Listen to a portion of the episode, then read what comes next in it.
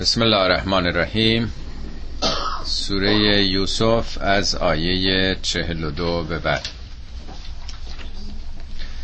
خب در انتهای جلسه گذشته زندان رفتن یوسف رو خواندیم که در اونجا همراه او دو نفر از کارگزاران دربار رو هم که دستگیر کرده بودن به زندان میارن اون دوتن خوابی می‌بینن که خوابشون رو با یوسف در میان می‌گذارند و از او تعویل خوابشون رو درخواست می‌کنن و یوسف هم خوابشون رو تعویل می‌کنه و میگه که یک, کدومتون اعدام خواهید شد و یک کدومتون هم آزاد میشین.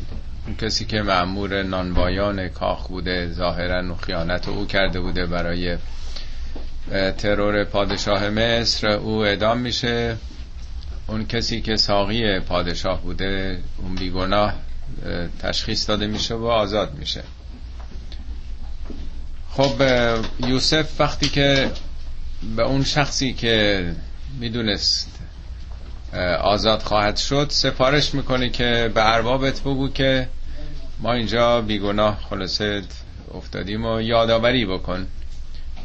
بعد خب اشتغال در کاخ و میگساری و اون جلسات بزمی که بوده این شخص رو به فراموشی میندازه و باعث میشه که سالها یوسف در زندان میمونه. پرونده راکدی که کسی دیگه خبردار نمیشه از اون میگه فی بز از سنین. بز بین سه تا نه سال در واقع. خب از اون ماجرا سالیانی گذشته و از یوسف در زندان مونده. حالا ماجرا از سوی دیگه پیگیری میشه. اگه اینو تبدیل به یه فیلمی بکنید حالا دوربین متوجه کاخ پادشاه مصر میشه. و قال الملکو انی ارا سبع بقرات سمان یأکلهن سبع اجاف و سبع سنبلات خضر و اخر یابسات. یا ایها الملأ افتونی فی رؤیای ان کنتم للرؤیا تعبرون. پادشاه خواب می‌بینه به درباریان به مقامات و مسئولین که پیرامونش بودن میگه انی ارا من می‌بینم. نمیگه رأیت و مازی یعنی ظاهرا این تصویر دائما مد نظرش بوده.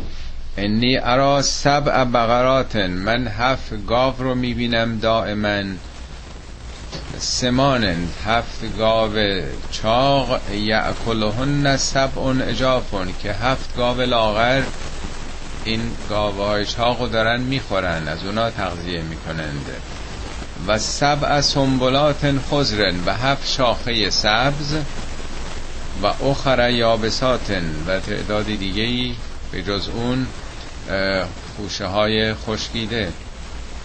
یا ایه یا ایها الملعو ای مقامات مسئولین بزرگان ملع اصطلاحی است که تو قرآن زیاد به کار میره. اونایی که در واقع در حاشیه قدرت هستن همکاران قدرت هستن. افتونی فی رؤیای این کنتم للرؤیا تعبرون. خبر بدین به من. فتوا بدین نظر بدید به من در مورد این رویای من. اگر نسبت به رویا اهل تعبیرید. اینجا کلمه تعبیر رو به کار می‌بره. ولی در بقیه سوره همباره تعویل رو و فرق زیادی بین تعبیر و تعویل هست. ما دائما میگیم تعبیر خواب ولی قرآن میگه تعویل. تعبیر از ریشه عبوره. یعنی عبور کردن از یک ظاهر مثل عبرت. عبرت آدم از یک ظاهری عبور می‌کنه به پیام باطنیش. یا عبور از یک پل یک رودخانه. نگرانی پادشاه مصر این تصویری بوده که دائما به ذهنش خطور می‌کرده و سخت نگران کرده بوده که این چیه؟ چرا از ذهن من نمیره این رویا؟ عبور کردن از این شرایطه اما پاسخ این خوابگزاران و معموران قالو از غاس و احلامن.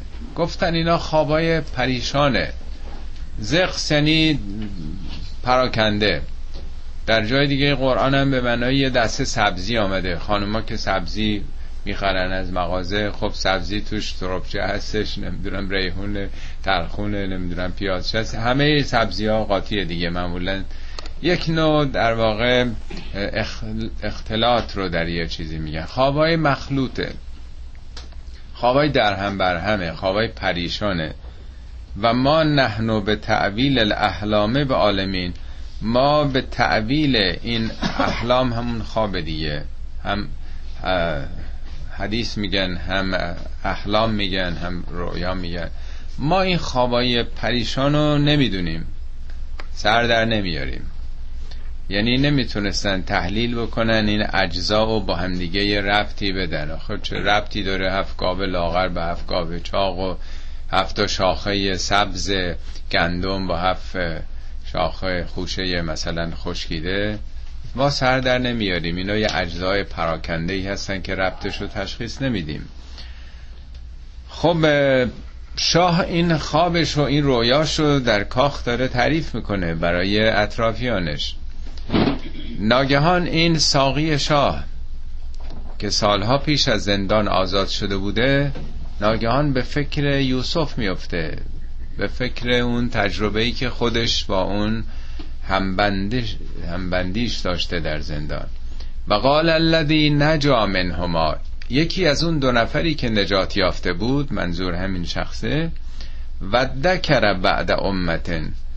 و دکر بوده اتذکره تذکر یعنی یادآوری. این دوتا زال در هم ادغام شده تبدیل به دال شده. این مسائل به حال زبان دیگه. زبان عربی این ویژگی ها داره.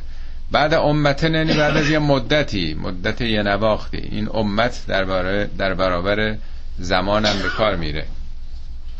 یعنی بعد از سالیان یک نواختی که او فراموش کرده بود و به کلی از ذهنش رفته بود ناگهان به خاطر میاره و میگه انا اونبه کن به تعویله من خبرتون میدم. من آگاهتون خواهم کرد به تعویلش فرسل منو بفرسین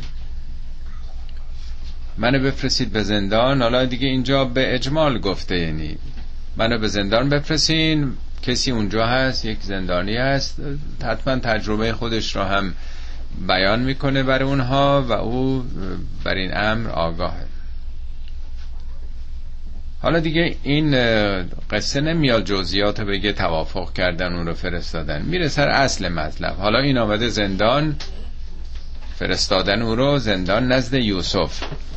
یوسف و ایوه الصدیق افتنا فی سبع بقرات سمان یعکلهن سبع اجاف و سبع سنبلات خضر و اخر یابسات.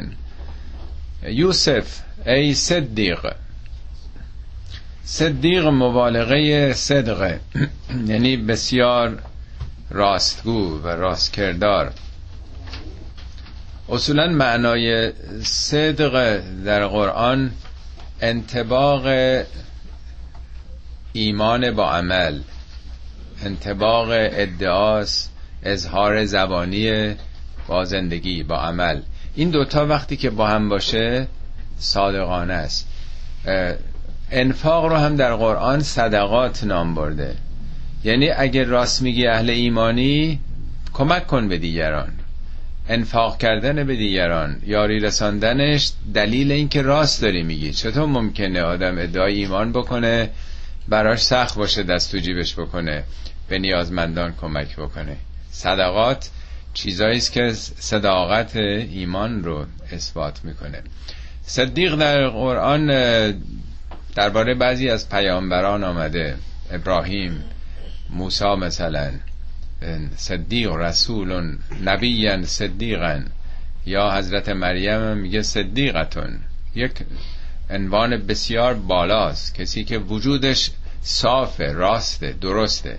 معمولا ترجمه می‌کنن راستگو ولی راست گفتن فقط بخشی از مسئله. ولی همه چیش راست باشه. وجودش هیچ نوع ریاکاری نمایش تصنعی درش نباشه. همه چی رو آدم واقعا از او ببینه. برای آدم نقش بازی نکنه. زیر ماسک خودنمایی ها نره.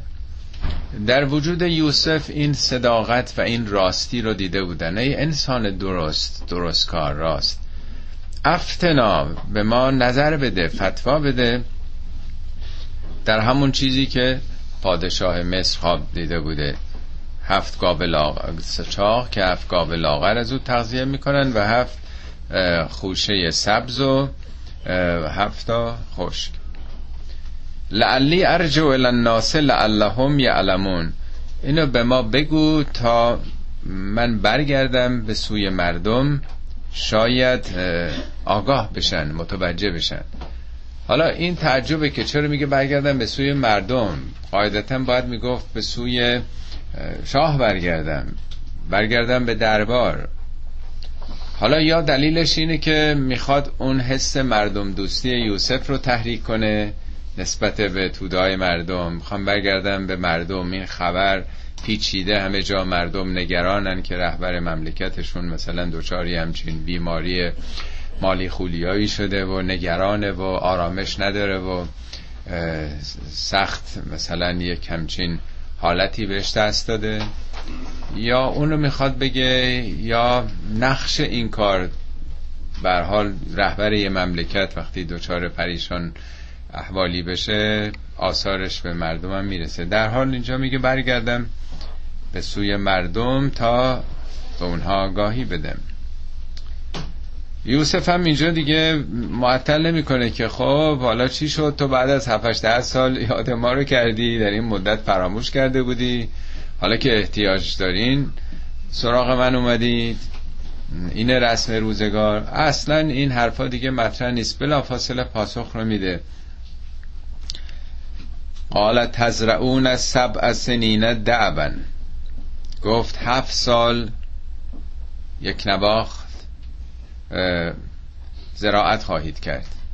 هم حالت دستور داره هم خبره. یعنی هفت سال ادامه بدید به این کار کشت و زرتون فما حسدتم آنچه که درو می‌کنید فزروه فی سنبلهی این رو واگذارید در سنبلش دیدین که وقتی گندم رو معمولا کشاورزا درو می‌کنن با گاواهن اون موقعی که بوده حالا با ماشینای کشاورزی از روش رد میشن خوردش می‌کنن.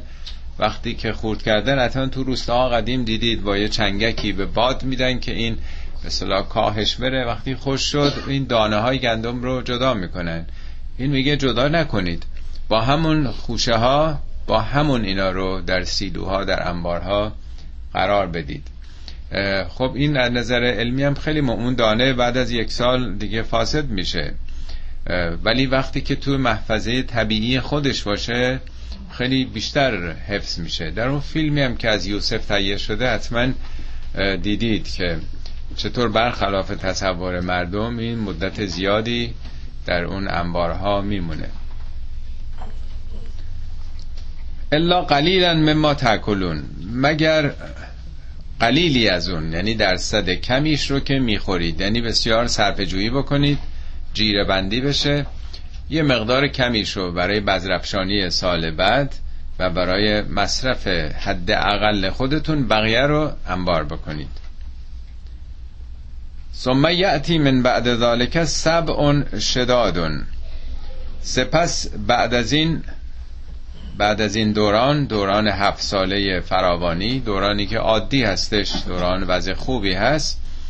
هفت سال سخت خواهد آمد. یعکل نما قدمتم لهن. اون هفت سال سخت از چی استفاده می‌کنن؟ این یعکل نه به سنین نسبت داده. اون سالها می‌خورن از این. نگفته تعکلونه شما می‌خورید. یعنی این هفت سال سخت مثل اون هفت گاو لاغر که هفت گاو چاقو می‌خورن این هفت سال سخت تغذیه می‌کنن استفاده می‌کنن از ذخیره های اون هفت سال فراوانی. ما قدمتم لهن اونچه که پیش فرستادید یعنی آماده کردید ذخیره کردید. الا قلیلا مما تحسنون. مگر یه مقداری رو که باز باید نگه دارید برای بزرفشانی سال بعد. ثم یعتی من بعد ذالک آمون بعد از این بعد از این دوران هفت سال سالی خواهد آمد. آم فیه یغاث الناس. در اون سال مردم باران خواهند دید. باران در قرآن واجه های مختلفی داره. وابل مثلا هست ریز باران میگن وابل. متر هستش. هر شود که شاید هفشته کلمه در قرآن برای باران آمده ولی قیس که یوغاس هم از همون هست باران نیست که مدتی نیامده مردم نیازمندن دشت ها تشنکام هستن. وقتی که میاد همه احساس نجات می‌کنن.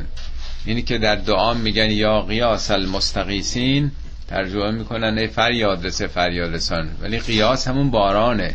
ای کسی که باران رحمتت رو بر تشنگان میواری تنها مسئله باران نیست.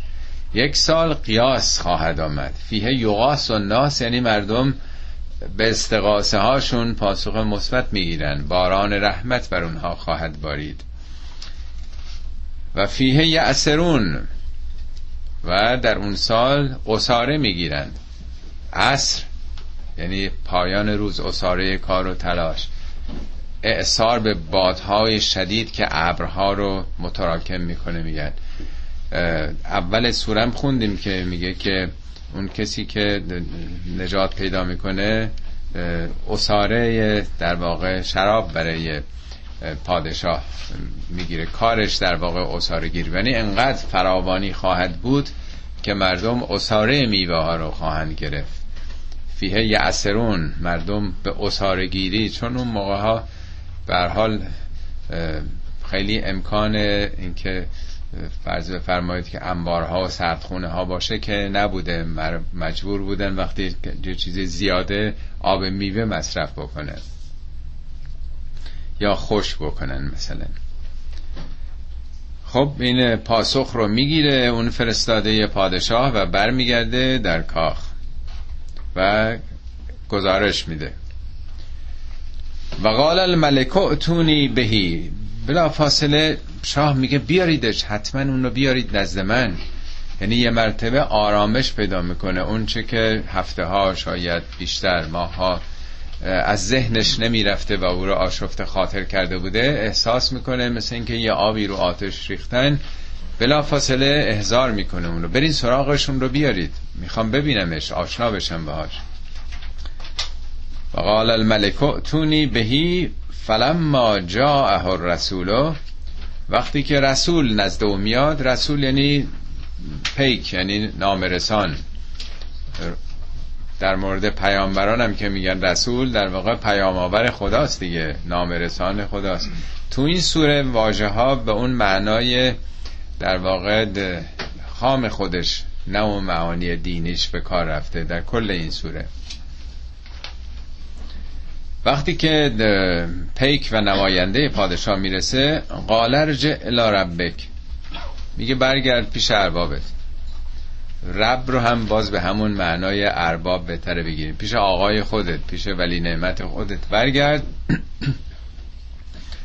فسأله ما بال النسبت اللاتی قطعن ایدیهن. بپرس ماجرای اون زنایی که دستشون رو بریدن چی بود؟ این چه قضیه ای بود؟ ان ان ربی به کیدهن علیمون. ارباب من به نقشه اونا آگاهه.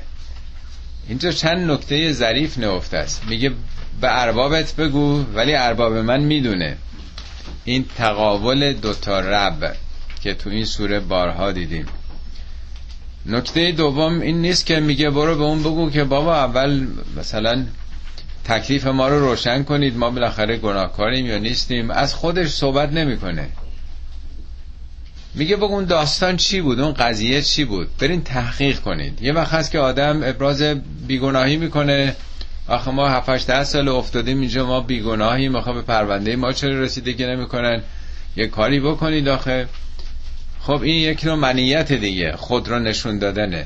ولی اونا رو دعوت می‌کنه به تحقیق به بررسی. طبیعتا وقتی که آدم میگه رسیدگی بکنید خودتون اسمی هم از خودش نبرده. این خیلی منصفانه تره منطقی تره و گوینده هم این رو بیشتر ترتیب اثر بهش میده.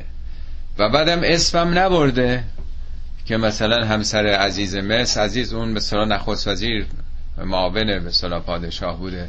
او از من می‌خواست زلیخا مثلا مقصر اون زنها. نه اصلا اینا رو مطرح نمیکن به طور کلی قضیه چی بوده این موضوع؟ یعنی یوسف مایله که قبل از آزادی اعاده حسیت بشه. یعنی براش مهمتر از آزادی آبروه. به حال یه همچین لکهی بر او چسبوندن. یه همچین اتهامی بر او وارد کردن. اول باید اعاده حسیت بشه. نه به عنوان یک خطاکار گناهکار در کاخ حاضر بشه و بعد اونا مثلا فرض کنید مشمول عفو ملوکانش بکنن. این خیلی تفاوت می‌کنه نوع حضورش. خدا سلامت بده به امیر انتظام اونم چند سال بیست خورده ای ساله که در زندان در زندان که حالا به عنوان مرخصی استعلاجی چند سال بیرون هست. ولی سالها حاضر نبود به هیچ وجه بیاد بیرون. که شما به, هم به من یه همچین انگی زدید به عنوان جاسوسی. تا اعاده حیثیت نکنید من بیرون نمیام. اینا همش دروغ بوده. اینا بازی قدرت بود رقابت های قدرت بود و باید قضیه روشن بشه. اونم حرفش در واقع همین بود که نمیشه که یه ماجراهایی گذشته بدون اینکه قضیه رو روشن بکنید. همطور بگین خب حالا باره بیرون. این که درست نیستش.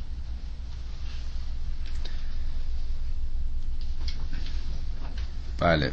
قال ارجع الى ربک فاسأله ما بال النسوة اللاتی قطعن ایدیهن ان ربی به کیدهن علیمون خب این پیام رو میرسونه میگه یوسف پیامش این بود که اول این تحقیق رو انجام بدید و من بعدا به حال میام توضیح پادشاه می‌بینه که خیلی مثل که در این تشکیلات ظلم و ستم بوده. یه همچین آدم بیگناهی رو انداختن تو زندان و خیلی عصبانی میشه با تحکم و تغییر. خطاب به زنان درباری میگه قال ما خط بکن ازراوتتن یوسف ان نفسهی. گفت خط یعنی کار مهم. هدفتون چی بود؟ چه برنامه داشتین؟ اینکه کام دل از یوسف می‌خواستین. این قضیه پیچیده بوده شاه هم خبر داشته. دیگه ولی چون به حال یه آدم برده ای بوده که همچین مسئله علیه او به حال ترتیب داده شده. کسی جدی نگرفته. آدمی نبوده که آزاد باشه خودش دنبال احقاق حقوق خودش بره. برده بوده دیگه. برده که حق شکایت هم به جای نداره. چون مالک نیست. مالکش باید شکایت کنه که مالک خودش مدعی اون است. بنابراین میگه که چی بوده قضیه؟ قال ما خطب کن از راوتتن یوسف عن نفسهی قلن حاش لله. ما علمنا علیه من سوء اونا گفتن حاش لله. حاش لله بعضی ها گفتن مثلا پناه بر خدا یا سبحان الله. ولی هاشا هاشا در واقع انکار چیزیه و استثناء کردن چیزیه. یعنی حرفا به دامن اون نمیچسبه. پناه بر خدا. یعنی هاشا می‌کنن این اتهام رو نه اتهام از خودشون. چنین چیزی به او نمیچسبه. معناش اینه که او مبرای از چنین اتهاماتی است. به خدا قسم به خدا سوگن که او بیگناهه. ما علمنا علیه من سوء ما هیچ بدی از او ندیدیم. منظور از بدی بدی در همین ارتباط هاست دیگه. خب وقتی که چنین حال حکمت و علم و دانشی از یوسف آشکار شده.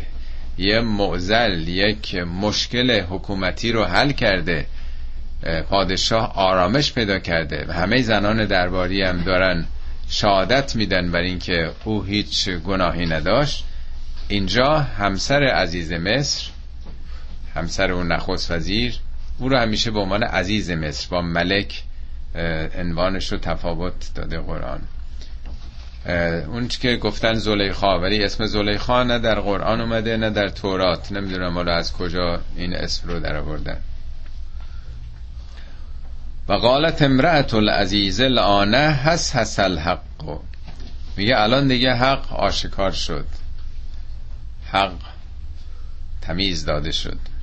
انا رابطته ان نفسهی بله. من بودم که با او مراوده می‌کردم. مراوده من یادتون باشه ارز کردم باب مفاعله اراده است. دو تا اراده که با هم دیگه نبرد می‌کنن. یک کسی می‌خواد مقاومت بکنه یک کسی می‌خواد او رو تسلیم بکنه به خواسته های دل خودش. دو تا دلن که در دو جهت دو راه مختلف دارن. میگه من بودم که از نفس او کام دل می‌خواستم. و انه لمن الصادقین. او قطعا راست میگه. از راستگویانه. ذالک لیعلم انی لم اخنه بالغیبه و ان الله لا یهدی کید الخائنین. این آیه و آیه بعدش دو تعبیر داره. یعنی مخاطبش مفسرین دو دید پیدا کردند. خود بنده دفعه قبل که حدود چهار پنج سال پیش بود توضیح دادم. دید دیگری داشتم ولی امروز فکر می‌کنم این نظریه بعدی شاید بهتر بخوره. اول اینو توضیح میدم و بعد میگم که بیشترین مفسرین چه چیزی رو میگن. خب این آیه که خوندیم با نظریه اول ادامه صحبت خود زکریاست. چیز زلیخاست ول ذالک لیعلمه. من این اعتراف کردم. برای چی؟ لیعلمه. تا بداند. کی بداند؟ یعنی یوسف بداند. انی لم اخونه بالغیب. من در غیاب او خیانت نکردم که دروغ بگم. اتهام به او ببندم. یعنی من در اینجا این اعتراف رو سریح می‌کنم که او بداند که من خیانت به او نمی کنم نکردم. و ان الله لا یهدی کید الخائنین. خدا نیرنگ های خیانتکاران رو به مقصود نمیرسونه. اصطلاحی است که تو فارسی هم داریم میگیم بارکج به منزل نمی‌رسه دیگه نیست؟ قدیم که با الاغ و اسب و اینا بار میبردن این مطمئن باید صاف باشه نیفته دیگه. اگه درست نبسته باشن کج باشه قبل از اینکه برسه به مقصد میفته دیگه. این یواش یواش اصطلاح شده که بار کج به منزل نمی‌رسه. یعنی خیانت در نظام خدا بار کجه به جایی نمی‌رسن خائنین. و این اصطلاح بارها تو قرآن اومده. انم قطیه. و ما اوبر و نفسی. من خودم رو تبرئه نمی کنم بگم خب بالاخره جوان بودیم اونم جوان از اون ماجرا الان سالیانی گذشته دیگه. ان النفس لامارتون به سو این نفس انسان دائما انسان رو به بدی امر می‌کند. الا ما رحم ربی. مگر اینکه پروردگار پروردگار من رحمت بیاره بر کسی.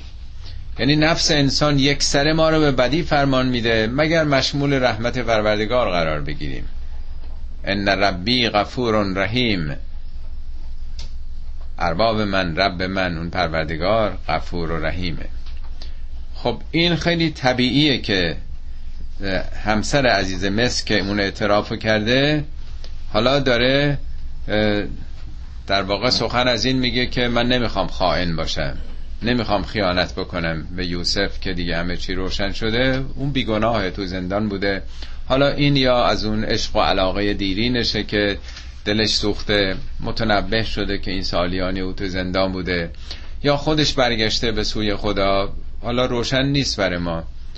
و به اون مقامی هم رسیده که میگه من خودم رو تبرئه نمی کنم من گناهکارم. این نفس انسان دائما به بدی هم می‌کنه. خدا مگر این که رحمی به ما بکنه. اما چون یک همچین موزگیری از زلیخا بسیار بعید به نظر میاد آخه این همون آدمه که خودش تمام این صحنه پردازی ها رو کرده. وقتی مواجه با شوهر شدن این شوهر شدن این اتهام رو متوجه یوسف کرده و او رو به زندان انداخته. چون چیزی روشن نیست که این تحول روحی برای اتفاق برای یوسف برای زلیخا اتفاق افتاده باشه مفسرین اغلب گفتن که نه این سخن سخن یوسفه. از نظر ترتیب آیات نمی‌خوره حتما. البته یعنی باید جلوتر این مطلب گفته می‌شد. وقتی که اونجا یوسف میگه من نمیام زندان بیرون مگر اینکه تکلیف روشن بشه حرفش چی بوده؟ حرفش این بوده که دلیلش چی بوده؟ ذالکل لیعلم تا بداند. اینجا منظور از بداند خود عزیز مصر دیگه. یعنی ارباب من اون ارباب به صلاح که منو از کودکی خریده تا بدون انی لم اخونه بالغیب. من در قیاب او که خونه نبوده من خیانت نکردم. این اتهامات طالب به من گفتن اونم فکر می‌کنه با این همه خوبی که به من کرده من وقتی که غایب بوده نظر بدی بزنش داشتم. برای اینکه روشن بشه تکلیف روشن بشه و معلوم بشه که خداوند کید خیانت به جایی نمی‌بره. من خودم رو نمی‌خوام تبرئه بکنم. نفس انسان به بدی امر می‌کنه. یعنی اگر من این کارو نکردم مشمول رحمت پروردگار شدم. پروردگار غفور و رحیمه. در واقع اونایی که این دوتا آیه رو به یوسف برگردوندن بیشتر جا میفته. ولی موضوع اینجاست که یوسف اون موقع هنوز تو زندان بود. بیرون نیمده بود که در برابر اینا حرف بزنه. مگر اینکه بگیم تو زندان این رو به اون نماینده شاه داره میگه. ولی به حال اگر ترتیب منظم آیات رو بگیریم اون دوتا سخن به زلیخا بیشتر میاد که اون این حرف زده باشه. اون وقت باید بپذیریم که این واقعا متحول شده منقلب شده و به سوی خدا رفته. در فیلمی هم که تهیه کردن حتما ملاحظه فرمودین که او رو دیگه در یک موضع ایمانی دیگه ای نشون میده که در طول این مدت عوض شده و انسان هم صاحب این ظرفیت و استعداد هست. خب وقتی که اون اعترافات از ناحیه زنان درباری و زلیخا انجام میشه و قال الملک اتونی بهی. پادشاه میگه بیاریدش برید از زندان بیارید. استخلصه لنفسی. می‌خوام این رو ویژه خودم بکنم خالص خودم. یعنی این بشه وزیر دربار بشه مشاور مخصوص. یه همچین آدمی کجا پیدا میشه؟ اینو می‌خوام برای خودم برای بهترین در واقع مشاور و همکار خودم قرار بدم. از تخلص حول نفسی خب میرن سراغش میارن. ببین این خیلی داره موجز میگه. فلما کلمه وقتی که حالا یوسف رو میارن در کاخ و سخن میگه شاه با او قال انک الیوم لدینا مکین امین. به یوسف میگه انک الیوم امروز تو نزد ما مکین امین. مکین یعنی صاحب مقام و موقعیت و تمکن. مکنت داشتن. یعنی یک مقام عالی دیگه تو خواهی داشت و امین. یعنی مورد اعتمادی. یا آدمی که حاضر نشده خیانت بکنه به اربابش و همه این زنها سراغ اون آمده. این خیلی آدم عجیبیه. در این به سراغ غریزه نیرومند جاذبه جنسی تونسته مقاومت بکنه. این خیلی میشه روش حساب کرد. خیلی میشه ایمن رو شمول یه بار دیگه این موضوع وقتی که از زندان آمد از چاه یوسف آمد بیرون اونجا توضیح دادم. روزگار دائما می‌خواد رو در تنگنا قرار بده. چرخ روزگار دست روزگار اون رو در بن چاه قرار میده در یک تنگنایی که در جای تاریک و دستش به ایجا نیست. ولی از ته چاهی در کنعان در روستا به سرزمین مصر و به کاخ معاون در واقع پادشاه وارد میشه. ببینید چقدر میدان عمل میدان رشد میدان کسب تجربه برای یوسف چقدر زیاد میشه. او رو به زندان میندازن. سالها در زندانه. یعنی روزگار یا بدخواهان اون رو می‌خوان هی محدودش بکنن. ولی از زندان میاد بیرون به نهایت امکانات. نهایت اقتدار می‌رسه. اون تنگی رو مقایسه کنید که حالا حالا باز توضیح میده که از این به بعد یوسف دیگه باید به همه جای مملکت سرکشی می‌کرد. چقدر میدان عملش گسترده تر میشه. خب در واقع میگه تو دیگه همه امکان و اقتدار داری. یوسف درخواست می‌کنه. البته نه درخواست برای شخص خودش. قال اجعلنی علی خزائن الارض. میگه من رو قرار بده بر خزائن خزائن یعنی در واقع دارایی مملکت ثروت های عمومی. انی حفیظ علیم. برای اینکه من این دو ویژگی رو دارم. یکی می‌تونم خوب سرمایه رو حفظ بکنم دوم علم دارم دانش دارم. چون این خواب رو پادشاه دیده بوده و یوسف این تعویل رو کرده خب حالا یه نفر می‌خواد مدیر این پروژه بشه دیگه. کی می‌خواد برنامه ریزی بکنه؟ کی می‌خواد این هفت سال رو برنامه بریزه برنامه جیره بندی رو مشخص بکنه چند درصد بدیم به چه قسمت های بدیم سیلو سازی بکنن انبارهایی درست بکنن؟ و خود این یه کار بسیار پیچیده است. میگه من هم می‌تونم حفظ بکنم این امکانات رو این سرمایه های ملی رو و هم دانشش رو دارم. یعنی به این ترتیب میشه وزیر برنامه بودجه. حالا اگه بخوایم به تناسب امروز بذاریم برنامه ریزی بکنم و بودجه هم حفظ بکنم. یعنی وزارت اقتصاد وزارت دارایی هرچی اسمش رو بذاریم. حالا این تقسیمات مثل امروز که نبوده این امکانات رو من مدیریت بکنم.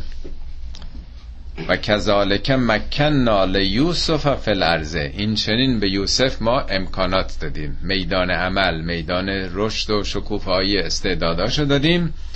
یتبوع منها حیث یشا یتبوع یعنی جای جایگزین شدن مقام منزل کردن مسکن. هر جا بخواد دیگه بره بمونه.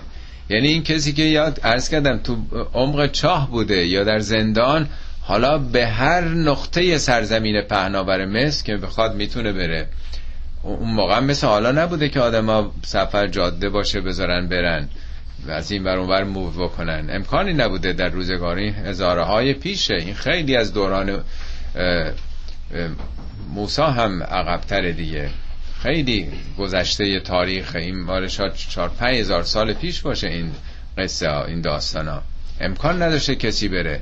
ولی وقتی که امکانات حکومتی از عرابه ها هست با سربازه برن این یه مرتبه یه تجربه گسترده ای می‌تونه در سرزمین های مجاور پیدا کنه. برای رسیدگی به حال این پروژه کمک رسانی. نصیب و به رحمتنا من نشا این چنین ما طبق مشیتمون اون کسی که شایسته باشه به رحمتمون میرسونیم. ولا نزی و اجر المحسنین. اجر محسنین رو که ما نمی‌ذاریم ضایع بشه. بارها تو این سوره فکر می‌کنم پنج بار. از زبان زندانیان میگن که خواب ما رو تعبیر کن. انا نراک من المحسن. تو آدم محسنی می‌بینیم. تا آخر داستان مرتب این تکرار میشه. یعنی این نیست که بگیم که خدا یه استثنایی برای فرزند پیغمبرش گذاشته که یوسف شده. اگه قرار بود خب یازده تا برادر دیگه هم داشت. این یه آدمی بوده که همه خوب می‌دیدن اون رو. یعنی در واقع خوبی خودش بوده که او رو جلو برده. ول اجر الاخرت خیر للذین آمنو و کانو یتقون این لامش تاکیده قطعا اجر و پاداش و مزد آخرت خیرون بهتره بهتر از دنیاست. للذین آمنو و کانو یتقون برای کسانی که ایمان بیارن و در زندگیشون تقوا رو داشته باشن کانو استمرار رو نشون میده. یعنی عمر دنیاییشون و زندگیشون رو با تسلط بر نفس بگذرونه. در اون کلاس های سهشنبه چندین جلسه ما صحبت کرده بودیم درباره این سه بعدی که انسان داره و سه تعریفی که قرآن برای انسان کامل کرده.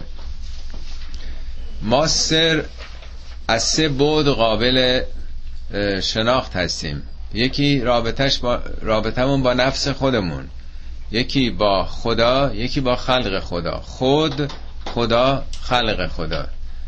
در اون کلاس مثال زدم که یه سیب و شما از سه زاویه می‌تونید مطرح کنید. یکی برای خوردن. این سیب خوشمزه است شیرینه یه وقت هست از رنگ و روش. چقدر قشنگه چقدر زیباست. چه سرخ و مثلا زرده و یه وقت هست از بوش. چه طعم خوبی داره. هر کدوم در یک ارتباط دیگه نیست. انسان هم همینطور. مهمترین صفتی که انسان در رابطه با خالق خودش داره ایمانه. مهمترین صفتی که در ارتباط با خلق خدا داره. ما به خلق خدا که ایمان نمیاریم. به اونها احسانه نیکی کردنه. مهمترین صفتی که در نفس خودش پیدا می‌کنه تقواست. تقوا سلف کنترله. بر خود مسلط بودنه. در این دوتا آیه این سوالت رو میگه. آخر آیه 56 لا نزی و اجر المحسنین. این ارتباطش با مردم نیکوکاری بود. و اجر آخرت بهتره برای کسانی که آمنو به خدا باور کردن و کانو یتقون در عمرشون این سلف کنترلو دارن. این مرتب تو سوره های قرآن تکرار میشه. سوره بغله بگره آغاز میشه با این جمله. ذالک الکتاب لا ریب فی هدن لل متقین تو اون سوره داره تقوای انسانو میگه. در سوره نمل میگه این کتاب هدایت و بشارت برای مؤمنین. در سوره لغمان میگه این کتاب هدایت و رحمت برای محسنین. اینا سه بعد یک انسان کامله که یوسف هر سه اینها رو پیدا کرده بوده. خب بر حال به این ترتیب یوسف وارد مصر میشه به این مقام وزارت میشه نهایت نزدیکی رو به پادشاه پیدا می‌کنه. پادشاه بسیار عادلی هم بوده که حالا بعدا هم خواهیم دید. هیچ وقت این کلمه فرعون اینجا تو این سوره به کار نبرده. اون جز فرعونا ظاهرا نبوده. بر حال نمی‌دونیم دقیقا چقدر طول می‌کشه. این دوران میگذره دیگه این وزیر حالا دارایی شده. اون هفت سال مثلا عادی هفت سال فراوانی گذشته هفت سال سختی شروع شده. حالا آیات بعد حداقل مال هشت سال بعده. حداقل. دوران خوشسالی شروع شده. حالا میگه و جا اخوت و یوسف. برادران یوسف آمدند. خوشسالی آغاز شده. حالا یا سال اول اومدن یا سالهای آخره. یعنی حداقل 7 سال از این ماجرا حالا گذشته. یوسف اون موقعی که گرفتن قاعدتا یه بچه 6 7 ساله بوده. مدت ها در کاخ عزیز مصر بوده تا به سن بلوغ رسیده که جلب توجه همسر عزیز مصر رو و زنان درباری کرده. قاعدتا باید به یه سن جوانی مثلا حداقل 20 21 دو سال رسیده باشه. 7 سالم اینجا گذشته. قاعدتا دیگه یوسفی که مثلا 8 9 ساله بوده حالا بین من حساب کردم بین 20 تا 30 سال تا ملاقات برادرانش گذشته از اون ماجرا. خب قطعا اونا نمیشناسنش دیگه. اون بچه بوده نمی‌شناسن چهره از بچگی خیلی عوض میشه. ولی اونا بچه نبودن اون موقع. اونا جوونای 20 مثلا دو سه ساله بودن خیلی چهره دیگه عوض نمیشه. میگه وقتی یوسف آمد فدخلوا علیه بر یوسف وارد شدند فعرفهم. یوسف شناخت اونا رو. چهره ها خیلی تغییر نکرده. از 20 سالگی تا 40 سالگی فرق نمی‌کنه. و هم لهو منکرون ولی اونا نشناختن. نمیشناختن تشخیص ندادن. به دلایل مختلف. اگرم خیلی شباهت ظاهری بوده باشه مگه میشه باور کرد؟ یوسف که تایچه ها انداختیمش. چطور ممکنه که این اون باشه؟ چطور ممکنه بزرگترین مقام حکومتی مصر شده باشه؟ به چه دلیل؟ اصلا نمی‌تونستن تصور کنن. به فرضم به قیافم تشخیص می‌دادن. محال بود که بتونن باور بکنن یه چیزی رو. بنابراین اصلا کوچکترین احساسی نکردن که او رو می‌شناسن. فدخلوا علیه فعرفهم و هم له منکرون. اینا آمدن حالا برای اینکه اون سهمیهشون رو بگیرن دیگه. دوران خوشسالی شروع شده و باید اونا یه پولی می آوردن یا کالاهای دستی که مثلا می ساختن و می بافتن و حالا زیروی یا مثلا ابریشمی یا مثلا فرض کنید مثل کتیرایی مثل زعفرون نمی‌دونم هر چی که تو اون سرزمین بوده. یعنی بیارن و به جاش آزوقه بگیرن وگرنه میمردن مردم از گرسنگی. ولما جهزهم به جهازهم وقتی که یوسف یعنی به فرمان یوسف کارمندان یوسف جهاز اونها رو تجهیز می‌کردن یعنی قلاتشون و گندمشون رو به بار شتراشون می‌کردند. قال اتونی به اخل لکم. گفت اون برادری هم که دارید من ابیکم برادر پدریتون رو. اونو بیارید. الا ترون انی اوفل کیل و انا خیر المنزلین نمی‌بینید که من دارم پرو پیمان کیلتون رو میدم یعنی سهمتون رو میدم بار شطوراتون رو کامل دارم میدم. و من بهترین میزبانان هستم. یعنی یه نفر دیگرم شما بیارید. خب من یه بار شطور اضافه میدم. قاعدتا هر کسی که میامده باید شناسایی می‌دادن دیگه به تعداد نفرات می‌دادن. اینا گفتن مثلا ده نفر رفته بودن اینا. بعد گفتن که خب پدرمون پیره نمی‌تونه بیاد. معمولم نبوده زنان مادران اینا برن. میپذیرفتن بالاخره یه کسی لابد یک همسری داره دیگه. شناسنامه که اون موقع نبوده. ولی گفتن یه برادرم داریم که به صلاح بر... نامادری ماست. گفته خب دفعه بعد اون رو هم بیارید. نمی‌بینید من دارم سهم همه رو میدم؟ خب بیارید دیگه اون رو هم. فان لم تعتونی اگه نیارید فان لم تعتونی بهی فلا کیل لکم اندی ولا تقربون اگه نیارید دفعه بعد دیگه خودتونم کیل نخواهید داشت. یعنی معلوم میشه که دروغ میگین. اگه نفرات خب چرا نیوردید؟ خب بیارید اون رو هم. اصلا به من نزدیک هم دیگه نمیشید. یعنی اصلا اجازه این که بیاید ثبت بکنن اسمتون رو وارد بشید به این تشکیلات اونم نخواهید داشت. یعنی به طور جدی این دفعه بهتون دادم ولی دفعه بعد به قول معروف مدرک باید بیارید. اگه نیارید معلومه دروغ گفتید و دیگه خیلی قضیه بد میشه. قالو سنراود و انها اباه و انا لفاعلون. گفتن که نه حتما جلب رضایت پدرش رو خواهیم کرد. سنراود و باز اینجا کلمه مراوده اومده. مراوده همون نشون میده پدر نمی‌خواد و اینا میگن ما بالاخره بر اراده او غالب خواهیم شد. نظرش رو عوض خواهیم کرد رازیش خواهیم کرد. تأکیدم کردن و انا لفائلون هم کلمه انا از ادوات تأکیده و لفائل ما کننده این کاره ما این کار این که برای ما کاری نداره. حتما اصلا نگران نباش. قطعا خواهیم آورد.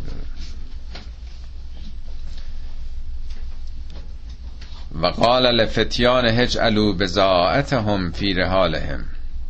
یوسف به اون جوانان دستیارش کارمندایی که داشته میگه قال لفتیان هجعلو بزاعتهم فی رحالهم. بزاعت اونا رو بزاعت و بعضی ها گفتن که سرمایهشونو یعنی اون پولی که آوردن. تو تورات هم پول میگه. ولی من نمی‌دونم چهار پنج سال پیش آیا پول بوده پولی اونا مثلا داشتند از کنعان اون سرزمین دور مثلا اونا پولی می آوردن برای اینا اعتبار داشته و می‌تونه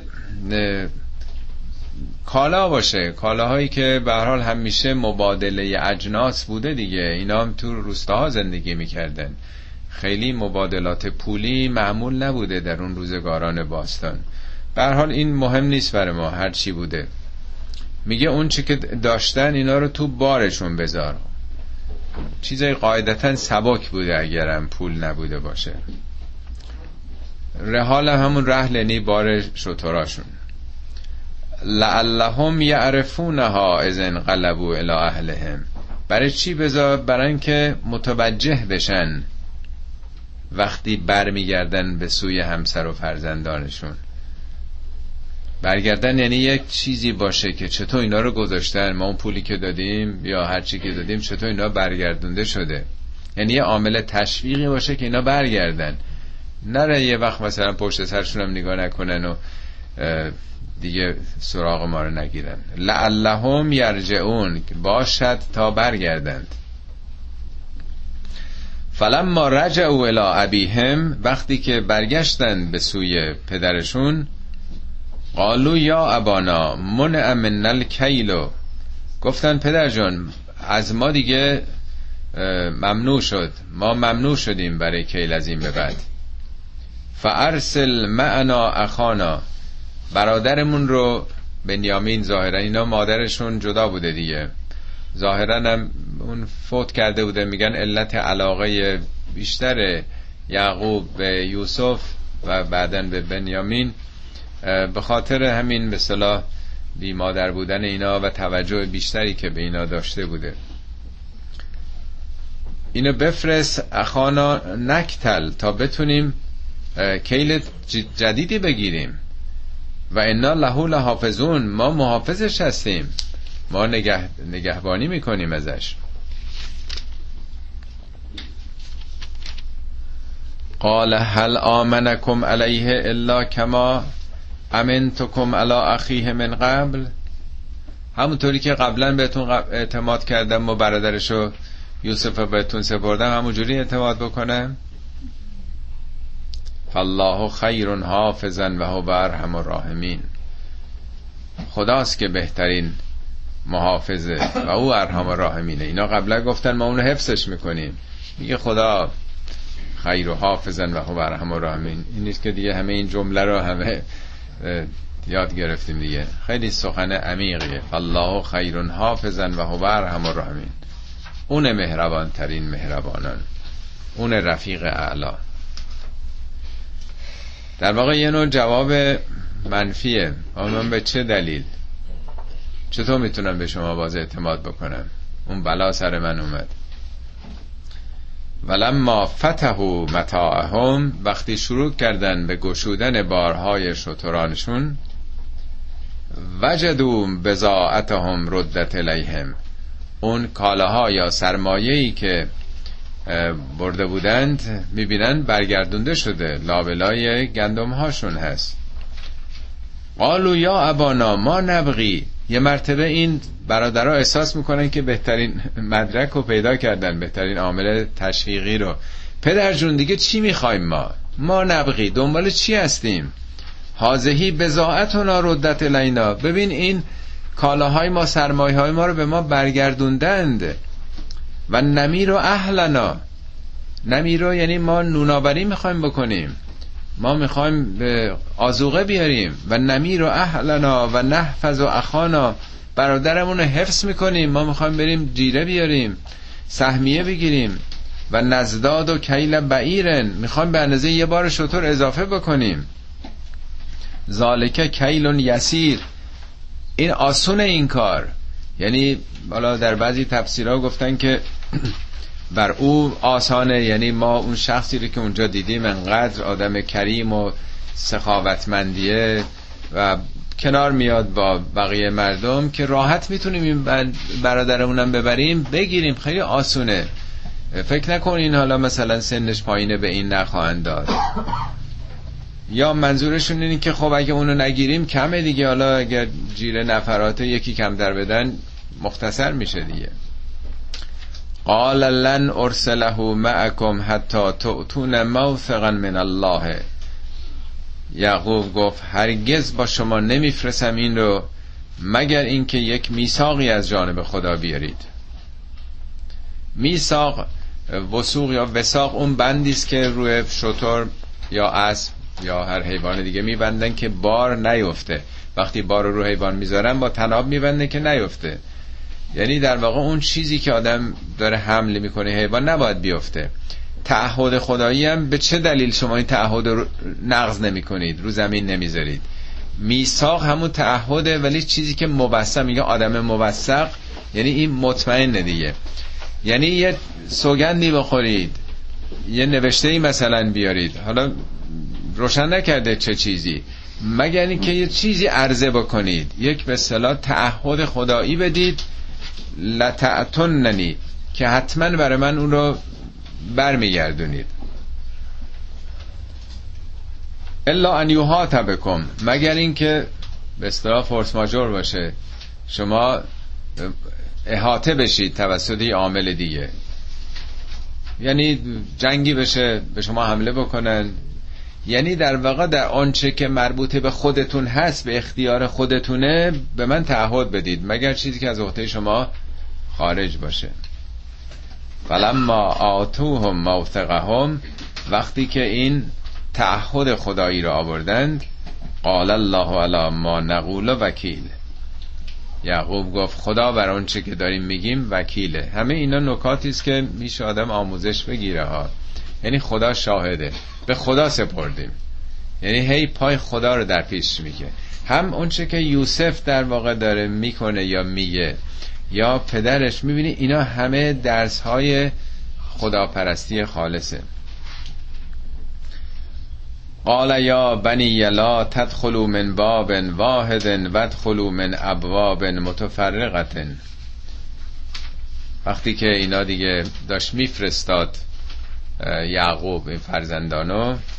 میگه فرزندان من از یه دروازه وارد نشید. وادخلوا من ابواب متفرقه از دروازه های مختلف وارد بشیم. اینا بالاخره یازده تا برادرن شباهت به هم دارن. بعضی گفتن اینا همه خوش سیما بودن ممکن بوده نظر بخورن. یه هم چیزایی تو قرآن نیست. مسئله اون موقع اعتماد نبوده. وقتی که یه تعدادی به دروازه شهر می‌خوان وارد بشن دروازه ها احساس می‌کنه یه خطریه. اینا با هم برادرن. حالا کاروانایی که میان سن و سالاشون قیافه هاشون فرق داره ولی با هم در دوازده تا برادر یک مثلا گنگی تلقی میشه دیگه. بنابراین میگه از دروازه های متفرق وارد بشین. و ما اغنی انکم من الله من شیء. و من با این سفارش که می‌کنم نه اینکه بخوام شما بگم بینیازی از خدا کوچکترین بینیازی از خدا این توصیه ها نیست. ان الحکم الا لله. حکم حکم خداست. علیه توکل تو و علیه فلیتوکل المتوکلون. به او باید توکل بکنن. من بر او توکل کردم. و هر کی که اهل توکله باید به او توکل بکنه. یعنی می‌خواد بگه حالا فکر نکنید اون چیزی که من گفتم دیگه اگه این رعایت بکنین هیچ اتفاقی برای شما نخواهد افتاد.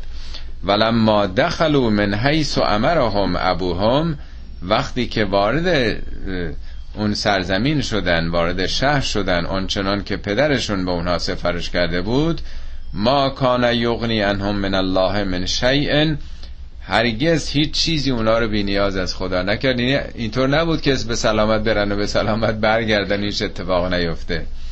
الا حاجتا فی نفس یعقوب قضاها همه اینها زمینه شد و بستری شد برای اون چی که تو دل یعقوب بود تحقق پیدا کنه. حاجت او به سال یوسف بود. یعنی همه اینا کمک می‌کنه زمینه سازی میشه که این ماجرا به اوج خودش برسه. و انه لزو علم لما علمناه. یعقوب صاحب دانشی بود از آنچه که ما به او آموزش داده بودیم. ولکن اکثر الناس لا یعلمون اما بیشتر مردم نمی‌دونن به زواهر چسبیدن. ولما دخلوا علی یوسف وقتی که بر یوسف وارد شدند این برادران آوا الیه اخاه برادرش رو نزد خودش پناه داد. قال انی انا اخوک فلا تبتئس به ما کانو یعملون. گفت ناراحت نباش از اون چی که برادران کردن. حالا در مورد خودش یا در مورد یوسف وقتی خودش رو معرفی می‌کنه قاعدتا برده یه پشتی پشت دیواری اتاقی به اونا جلو اونا که قطعا نگفته ولی بهش دلداری میده. قاعدتا نقشه هم که بعدا می‌کشه او رو تو جریان می‌گذاره. ما یه دو سه دقیقه بیشتر نداریم. اگر خیلی خسته نشین تا این هفتاد شیش که ترجمهش کردیم. با اجازتون با سرعت بریم جلو که این نظمی که بوده به هم نخوره. سعی می‌کنم در پنج دقیقه دیگه انشالله تموم کنم. فلما جهزهم به جهازهم وقتی که بارها رو یوسف می‌ذاره یعنی نه که خود یوسف در واقع به فرمان او هست در شطورهای اونا قرار میده جعل سقایت فی رحل اخیه. اون سقایت آبخوری رو در بار برادرش قرار میده. ثم ازن معزنون سپس یک نفر معزن کسی که اذان میگه دیگه. یعنی یه نفر با صدای بلند اعلام می‌کنه ایتو هل ایرو انکم لسارقون آهای آهای اینا مثلا دیگه رفته بودن دیگه. بارو گذاشته بوده. اینا فرض کنید 50 متر متر که دور شدن یکی داد می‌زنه چون نزدیک باشه که داد نمی‌زنه. برگردید. شماها دوست هستید. قالو و اقبلو علیهم مازا تفقدون؟ در حالی که برمیگشتن میگن چی شده؟ چی گم کردید؟ مازا تفقدون؟ دنبال چی هستید؟ قالو نفقد و سوا الملکه ولمن جاء بهی حمل و بعیرن و انا بهی زعیم. میگن اون آبخوری زرین طلایی پادشاه رو گم کردیم. ظاهرا با همون بوده که کیل می‌گرفتن. ولی من جا بهی هر کسی اون رو بیاره حالا بیاره یعنی اگه دوزیده بیاره خودش پر بگردونه یا پیدا بکنه. حمل و بعیرن به اندازه بار یه شطور جایزه داره و انا بهی زعیمون. منم گارانتی می‌کنم تضمین می‌کنم. اول جمع اونایی که گفتن. حالا اینی که تضمین می‌کنه کیه؟ آیا اون کسی است که صدا داره؟ می‌زنه اونه یا واقعا یوسف که نظارگر این ماجراست. خیلی روشن نیست ولی فرقم نمی‌کنه برای ما. قالو تالله لقد علمتم ما جئنا لنفسد فی الارض و ما کنا سارقین. گفتن به خدا سوگند که شما می‌دونین که ما نیومدیم که تبهکاری بکنیم تو این مملکت. ارز با الفلام این تو این کشور تو مصر نیومدیم که توطعه بکنیم. فساد همون تبهکاریه و ما کنا سارق ما هیچ وقت دوز نبودیم.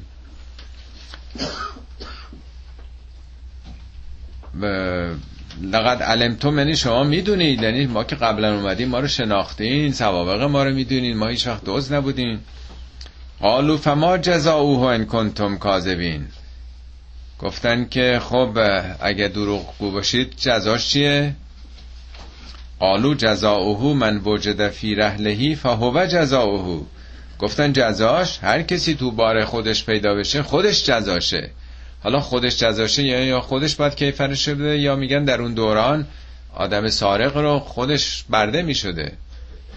چون پول نداشته که بده دیگه. یعنی وجود خودش زندان نبوده بندازنش به اون معنا خیلی یعنی همه جا لاقل نبوده. اینطور فراوان مثل این ایام. برحال جزاش با خودشه در واقع. کذالک نجز ظالمین ما اینگونه ظالمین رو جزا میدیم. فبدع به هم قبل وعای اخی ثم استخرجها من وعای اخی اول آغاز می‌کنن گشتن بار برادران. اینطور نیست که اول به بگردن بگم پیدا شد بگن اصلا اینا توته بوده. اول مال دیگران رو شروع می‌کنن به نگاه کردن. و بعد ثم استخرجها من وعای اخی سپس از بار برادرش این رو استخراج می‌کنن در میارن کذالک کدنا لیوسف ما کان لیأخذ اخاه فی دین الملک الا ان یشاء الله نرفع درجات من نشاء و فوق کل ذی علم علیم. ما این چنین برای یوسف چاره سازی کردیم. کید یعنی در واقع طرح و نقشه در مشکلات در معضلات در گرفتاری یا در مقابل دشمن. ما چون عادت داریم که همه جا با زمیر نا وقتی در قرآن میاد مستقیم به حساب خدا می‌ذاریم فکر می‌کنیم خدا مثلا حالا یه نقشه خاصی بر او کشید. ولی کدنا بارها عرض کردم هر جا ما میاد خدا میگه ما نقش خود اون شخصه. یعنی اندیشیدن دنبال چاره گشتن و با امدادهای خدا و با استعدادهایی که خدا می‌ذاره نیروهایی که در جهان هست به آدم کمک می‌کنن در نظام خدا در چارچوب خدا. پس خدا این قوانین گذاشته فرشتگانم قرار داده تلاش هر کسی به نتیجه خودش می‌رسه. یعنی در واقع یوسف اندیشید فکر کرد خدایی فکر کرد و به این راحل رسید که چی کار بکنه؟